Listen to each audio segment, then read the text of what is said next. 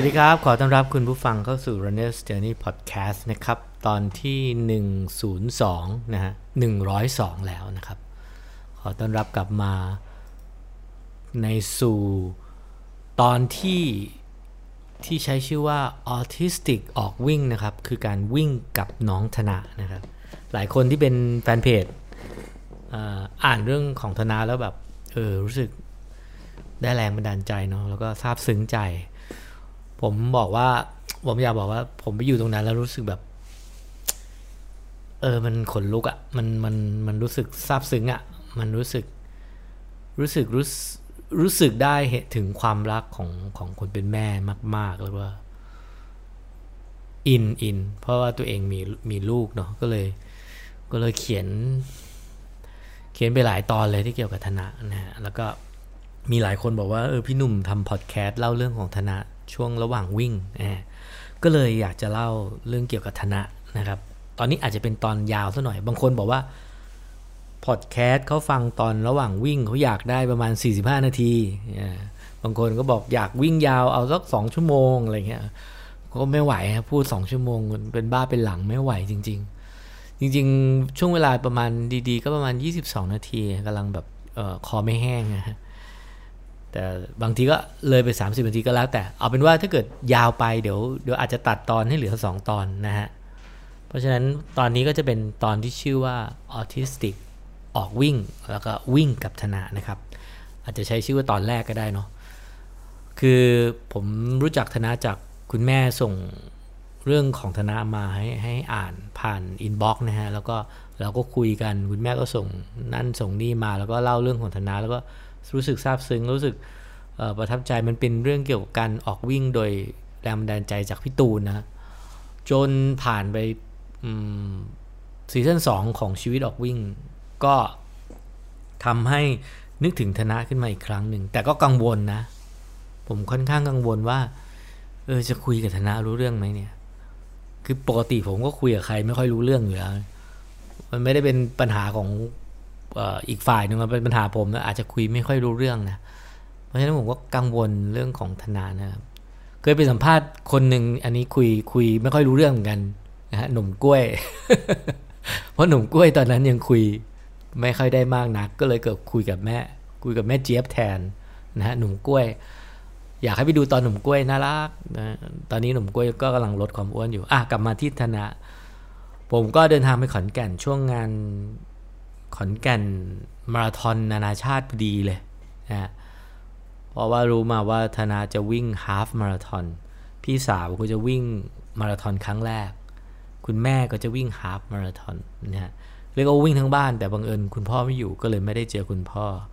ผมก็เดินทางโดยเครื่องบินนะฮะเอาเล่าตั้งแต่ไหนอะเล่าตั้งแต่เล่าตั้งแต่ดอนเมืองก็จะกลัวๆหน่อยเพราะว่าช่วงนั้น มันมีปัญหาเรื่องเกี่ยวกับ ไข้หวัดอะไรนะโคโรนานะผมก็ต้องอึดอัดมากเลยอะใช้หน้ากากแบบอะไร N95 โอ้หายใจเหนื่อยมากนะฮะข้ามไปเลย ข้ามไปอยู่ที่ขอนแก่นเลยแล้วกัน เพราะมันอึดอัด ลงลงจากเครื่องบินก็ขับรถไป แล้วก็นัดเจอน้องธนากับครอบครัวนะฮะที่บึงอะไรอ่างเก็บน้ำพลาสติก มันเป็นอ่างเก็บน้ำที่เอาไปบำบัดหรืออะไรสักอย่างเนี่ยแหละ ตอนแรกชื่อมันไม่ค่อยดีอะ ชื่อมันเป็นพลาสติกพลาสติก แต่ปรากฏว่าสวยมากอยู่ในขอนแก่นนะฮะ ใครที่เป็นคนต่างจังหวัดที่ไม่เคยไปขอนแก่นลองให้แนะนำไปที่นี่ผมชอบนะ ชอบมากกว่าที่ในมอขออีก เอ้ยในในมออีกชอบ ร่มรื่นแล้วก็ระยะทางกำลังกำลังพอดีเลยนะฮะ เราก็ไปเจอธนะครั้งแรกที่นั่นนะครับ ก็ธนาก็เป็นเด็กเรียบร้อยเนาะแล้วก็สัมภาษณ์ตรงนั้นแหละ เริ่มเริ่มต้นสัมภาษณ์อยู่ในเทปรายการ ก็สัมภาษณ์น้องก็เป็นคนที่ถามคำตอบคำอะสื่อสารอาจจะไม่ค่อยได้เยอะมากนัก คือคุณแม่บอกว่าเป็นคนที่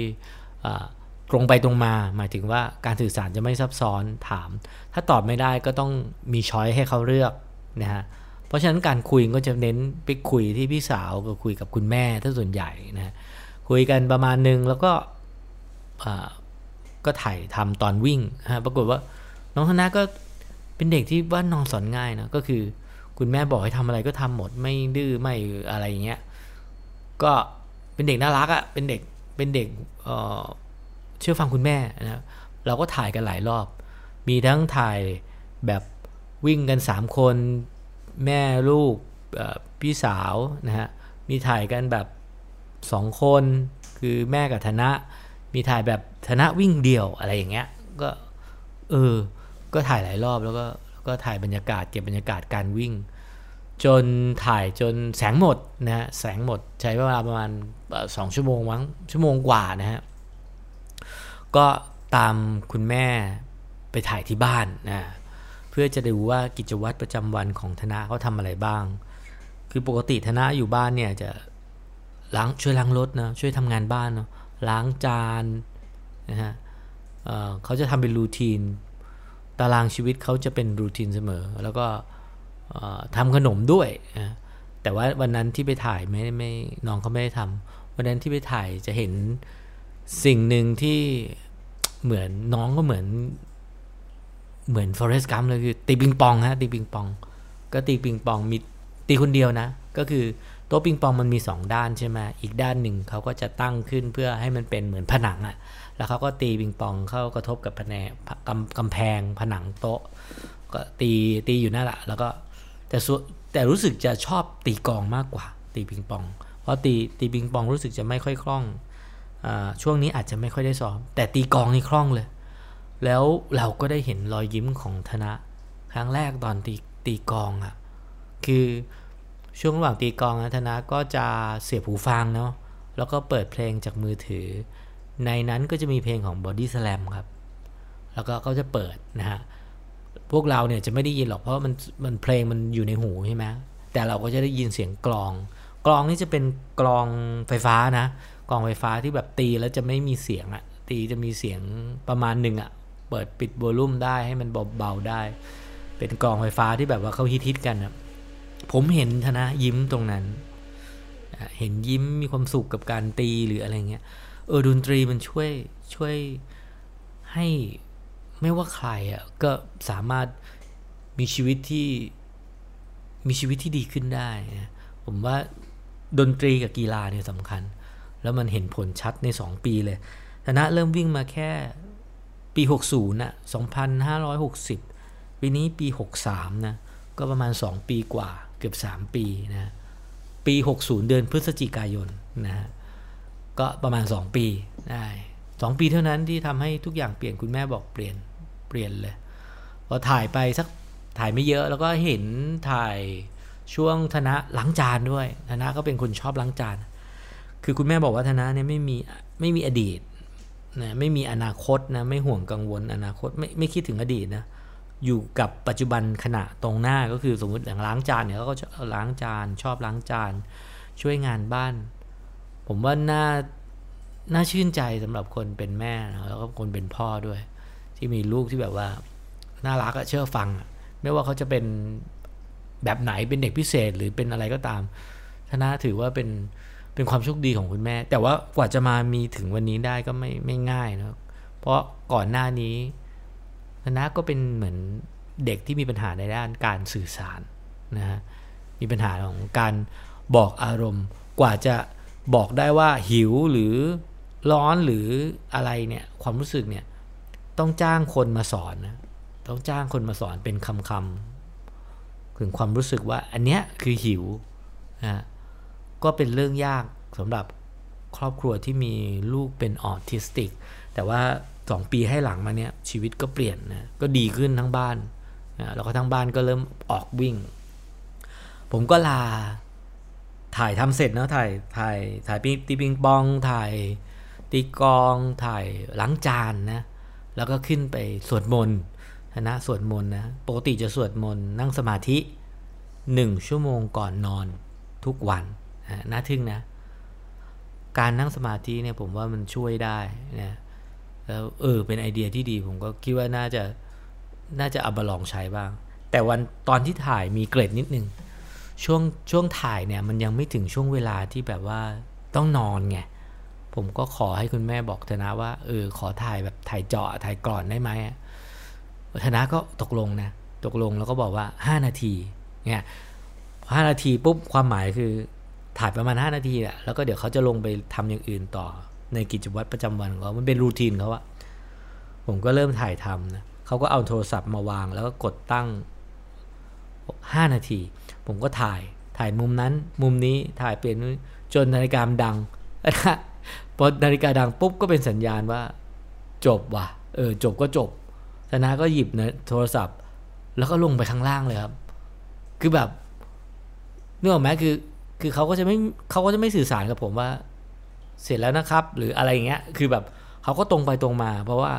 เราบอกว่าห้านาทีก็คือห้านาทีไงอ่าก็ลงไปก็พอพอถ่ายเสร็จก็เลยแยกย้าย เพราะว่าเช้าวันรุ่งขึ้นจะต้องตื่นแต่เช้า ตื่นประมาณตีสามเพราะว่าปล่อยตัวมาราธอนประมาณตีสี่เนาะกลัวว่าจะเข้ามหาลัยไม่ได้ จุดปล่อยตัวของขอนแก่นมาราธอนเนี่ยอยู่ในมหาวิทยาลัยนะครับ บอกก่อนว่า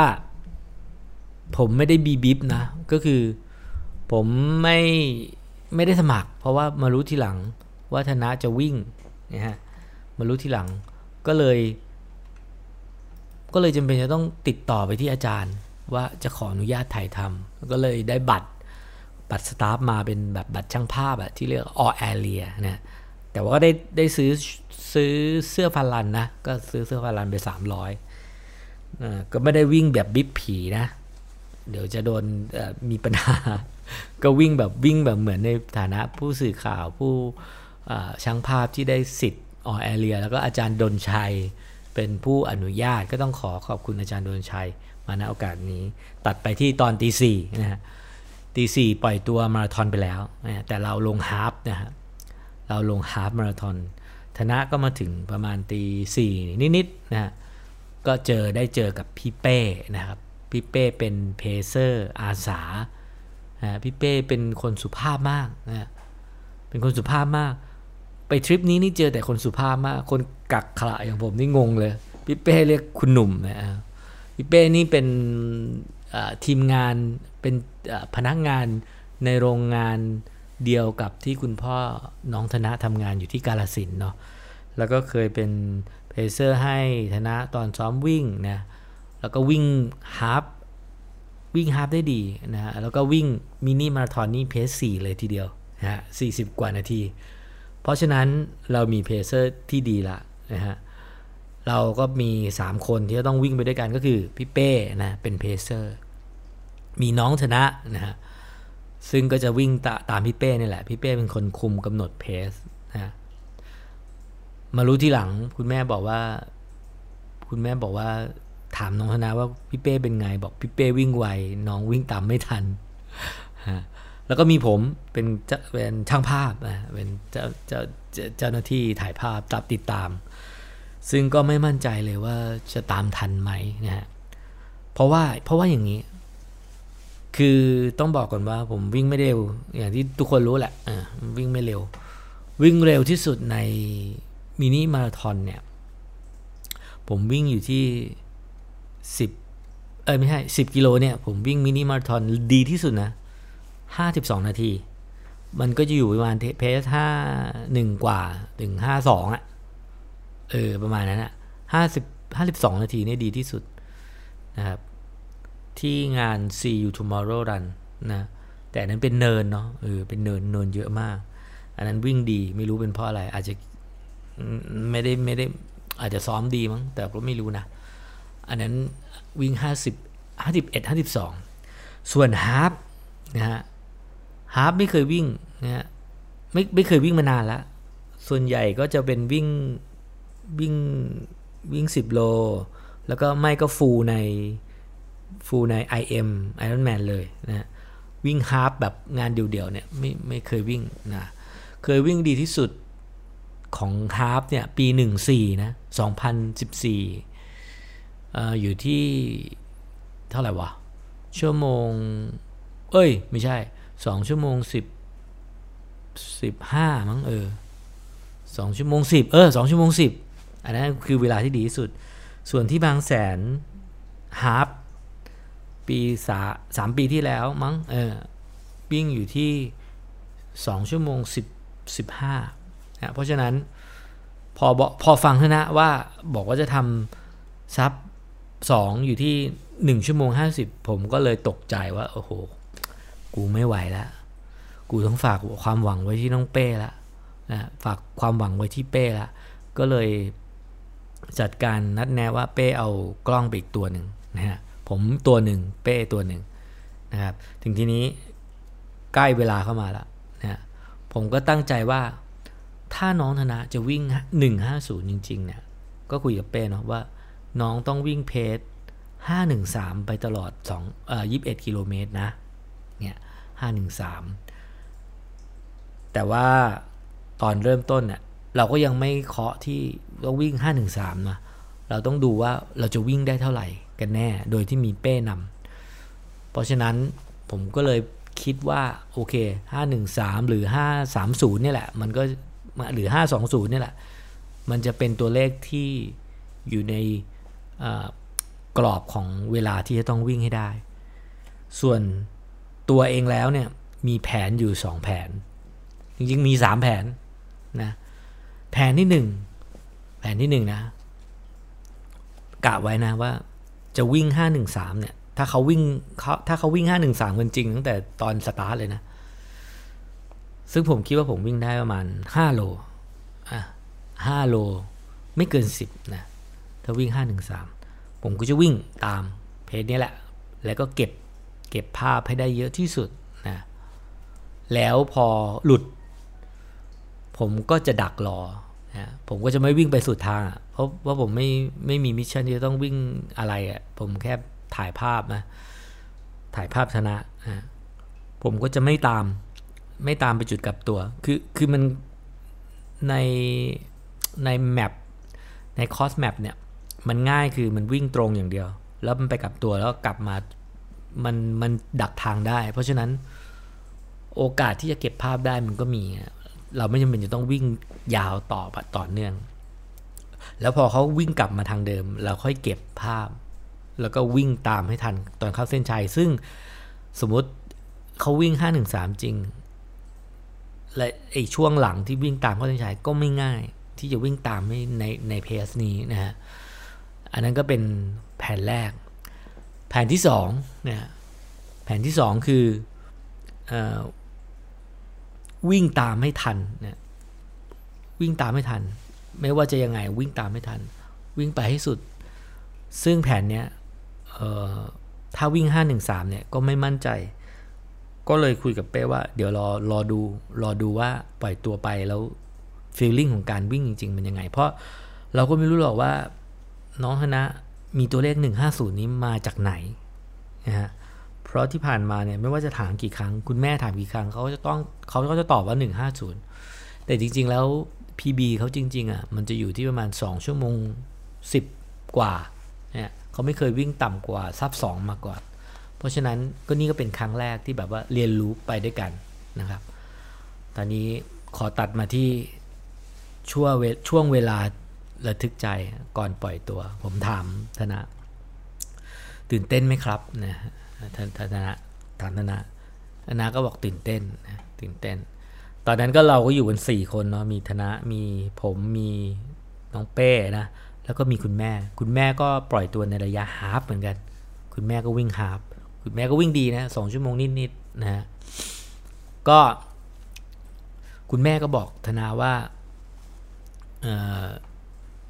แม่เจอกันที่เส้นชัยนะลูกนะแล้วก็เตือนว่าเตือนเตือนน้องธนาว่าเวลาเจอใครอะหรือชนกันระหว่างวิ่งอะ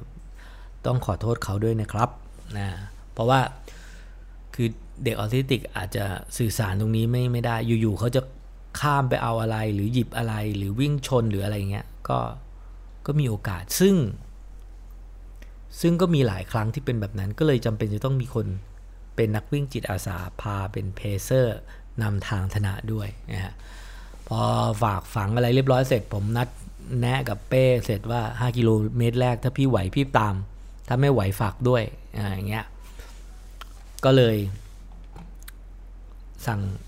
วางแผนกันทุกอย่างละ ทีนี้ก็เหลืออยู่ที่ว่าจะสตาร์ทด้วยความเร็วเท่าไหร่นะก็พอเริ่มสัญญาณปล่อยตัว ด้วยความที่เราอออยู่ด้านหลัง อออยู่ด้านหลังเนาะกว่าจะไปถึงตรงจุดจุดตีปอะปี๊บอะไอตัวเช็คอินของของของตัววัดตัววัดชิปไทม์เออมันก็นานนะนาน ตอนอย่างตอนปล่อยตัวเมื่อ ก่อนหน้านี้สักหนึ่งชั่วโมงตอนตีสี่เนี่ยของมาราธอนเนี่ยใช้เวลาตั้งสี่ห้านาทีกว่า จะปล่อยตัวหมดเจ็ดนาที เพราะมีคนวิ่งมาราธอนอยู่ประมาณห้าพันส่วนวิ่งฮาฟมาราธอนมีอยู่ประมาณเจ็ดพันคน เยอะมาก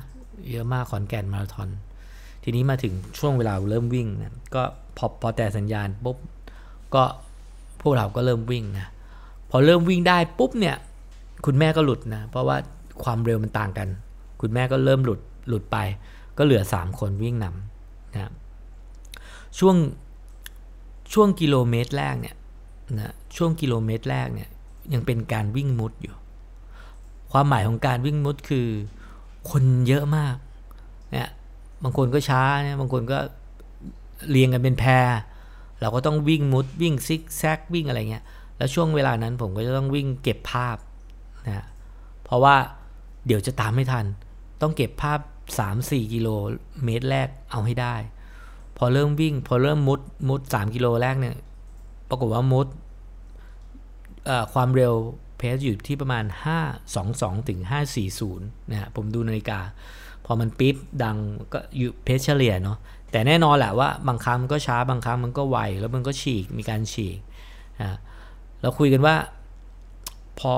อพอมันอยู่ที่ 522 540เนี่ย3กิโลเมตรแรกเนี่ยก็เลยเริ่มรู้แล้วว่าเพสเนี้ยเป้าหมาย 150 ของธนะไม่ใช่ละถูกไหมฮะ เพราะว่าถ้าจะ150เนี่ยจะต้องวิ่ง 1 จะต้องวิ่งด้วยเพส513 ตั้งแต่แรก และอาจจะต้องลงมากว่านั้นอีกเผื่อไว้ช่วงท้ายหรือแบบเผื่อช่วงรับน้ำแต่อันนี้เราวิ่ง 3 กิโลเมตรแรกด้วย 522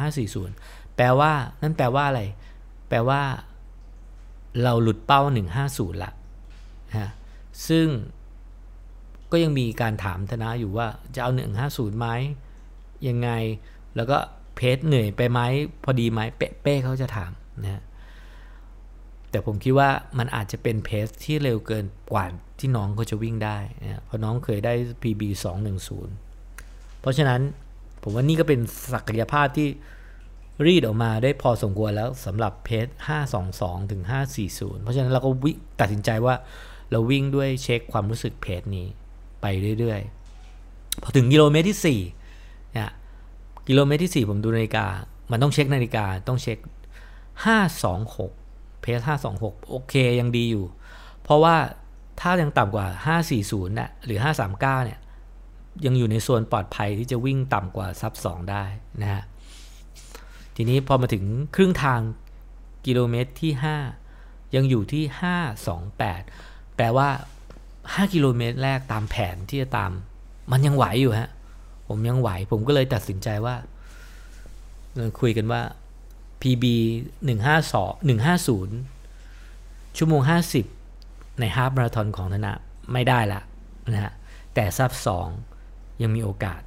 และยังมีโอกาสมากด้วย เพราะตลอดทางที่ผ่านมายังเก็บระยะยัง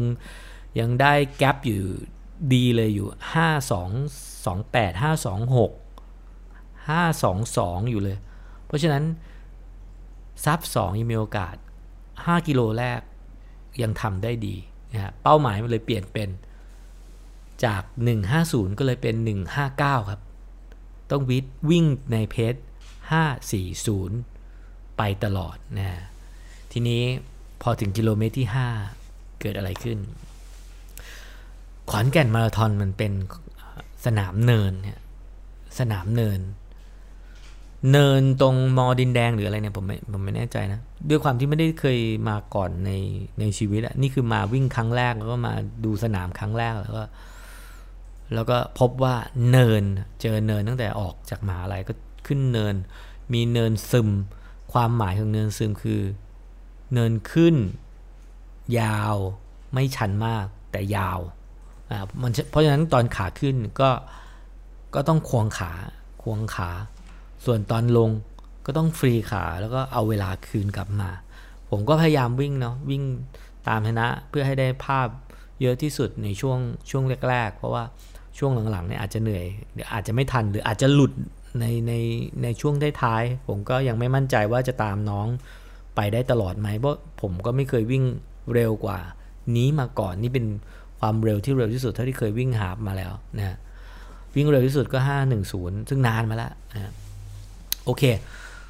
ทีนี้ก็วิ่งตามชนะ ประกบซ้ายประกบขวานะประกบด้านหลังแซงขึ้นหน้ารับใบหน้า ตอนวิ่งผ่านกองเชียร์เอากล้องไป ให้เก็บภาพกองเชียร์ตอนรับน้ำอะไรเงี้ยพี่เป้ก็คอยเช็คอาการไหวไหมครับ ไหวไหมครับ หิวน้ำไหมครับ เช็คกับธนะเนาะเพราะน้องจะไม่บอกความรู้สึกของตัวเองออกมาเนี่ยน้องก็จะไม่กินอ๋อก่อนก่อนเริ่มวิ่งน้องกินเจลซองเนาะอันนี้บอกเป็นข้อมูล แต่ก่อนแต่หลังระหว่างวิ่งหลังจากนั้นน้องไม่กินอะไรเลย กินแต่น้ำเนาะก็มีพี่เป้คอยเช็ค เพราะฉะนั้นต้องมีแวะเข้าน้ำประมาณทุกซุ้ม บางซุ้ม บางเอสเตชันไม่เข้าครับ เพราะว่าไม่รู้สึกหิวก็เขาก็เลยผ่านเลยไป แต่ผมอะต้องกิน ผมก็เลยต้องแวะ ทีนี้พอผมแวะ ผมก็โดนทิ้ง โดนทิ้งปุ๊บผมก็วิ่งพยายามเอาให้ทัน ซึ่งก็ดีอะดีดีดีที่ดีดีที่ไม่ตายดีที่ทัน มันก็ต้อง